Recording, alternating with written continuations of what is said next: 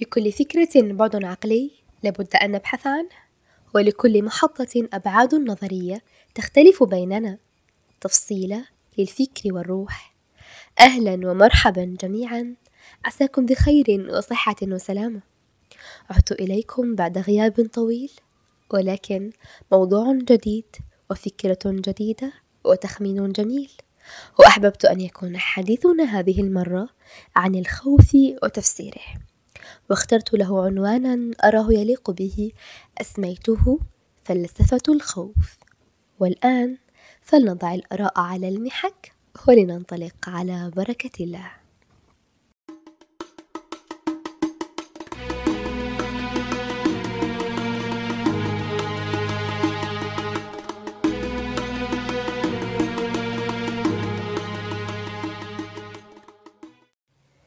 تأتي في حياة الواحد فينا فرص عديدة.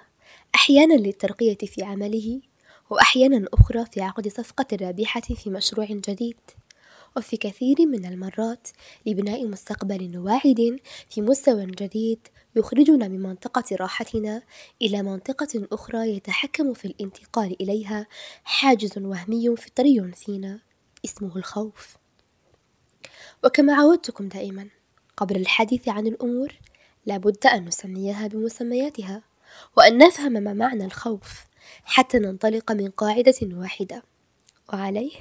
فنعرف الخوف على أنه انزعاج النفس من توقع شيء ضار بمعنى أن النفس تخشى أن تقدم على شيء تكون نتائجه غير نافعة أو غير مرغوب فيها.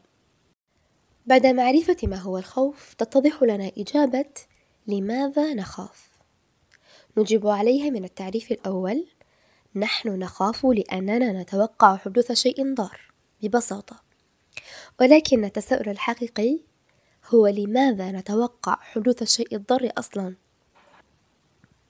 وهذا يتطلب حديثا بأكمله نؤجله إلى مرات قادمة بإذن الله. نعود الآن إلى الخوف وتساؤلاته. وكما أقول دائما لا تتوقف عن طرح الأسئلة. لأنه في الحقيقة لكل سؤال جواب. الآن كيف يترجم الخوف؟ هناك خوف صحيح ولكن كيف يظهر للعالم؟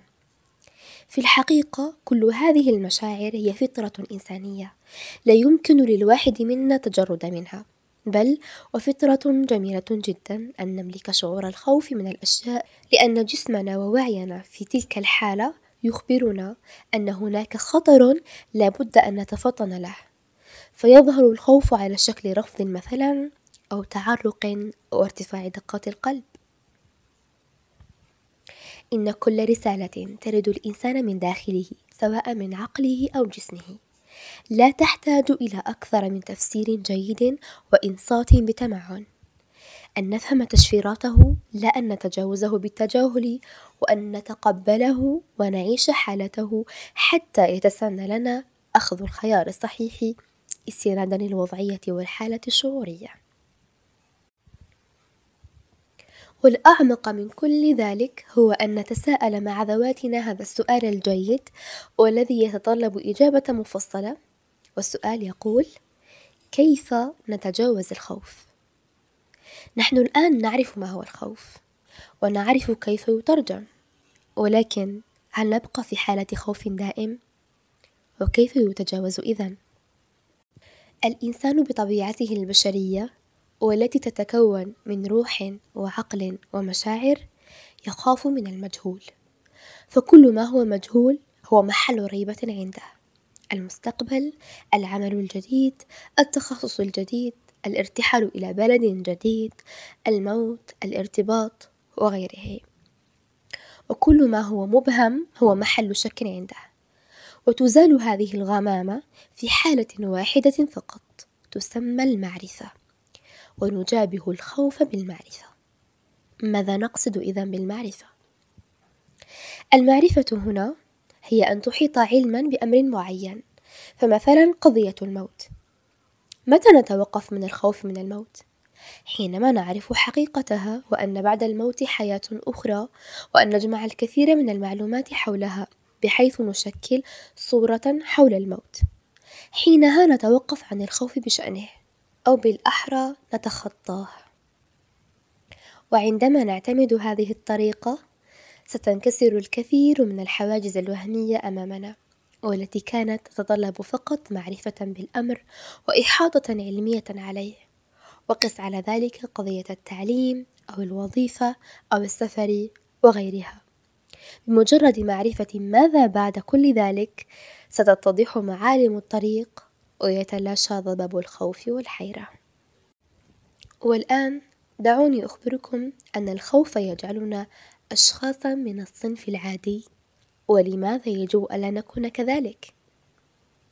عند التأمل في التاريخ بشكل عام وتصفح إنجازات السابقين ستعرف أن جل من ذكره التاريخ هو عظيم في جانب ما في تخصص ما في مجال ما وتتساءل ما الذي هيئ لهم حتى يبدعوا ويتميزوا ويخرجوا عن المألوف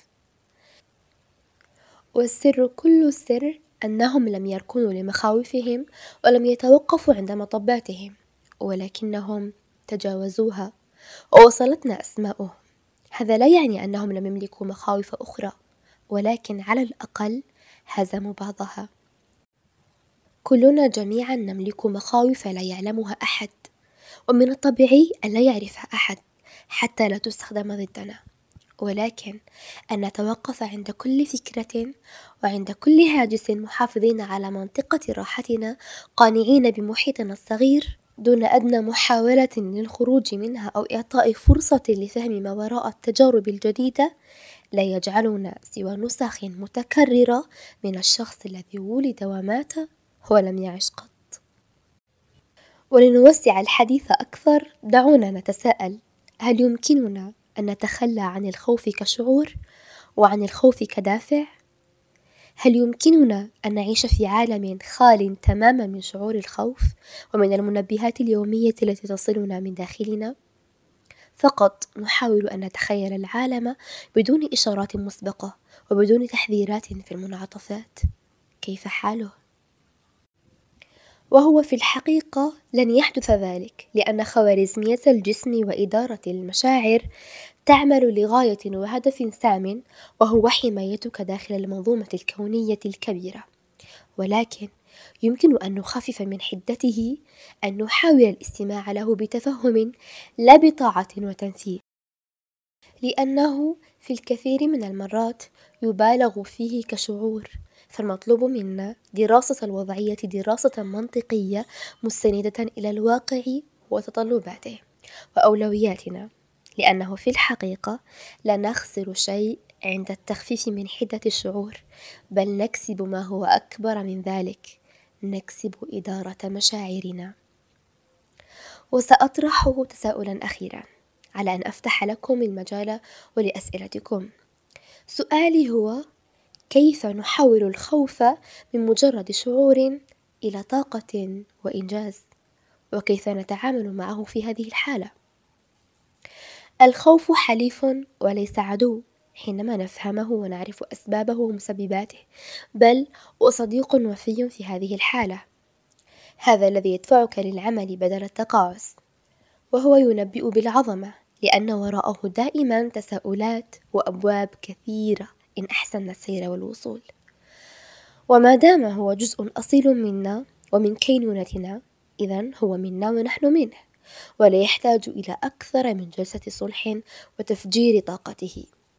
حينما نعرف أن فرصتنا في هذه الدنيا مرة واحدة وأن العيش فيها مرهون بقراراتنا وما نؤمن به ونعمل بموجبه.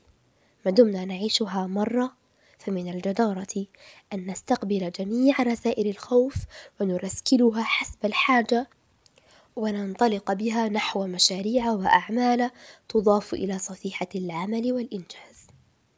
والآن أنا أدعوكم إلى خفض صوت العالم خارجا والإنصات لصوتكم الداخلي. افهموا غايته وأحسنوا التعامل معه. أعيدوا صياغة الأسئلة واطرحوها على أنفسكم مرارا. ولا تملوا من اكتشاف أنفسكم كل يوم. ألقاكم في قادم الحلقات. دمتم بود دائما.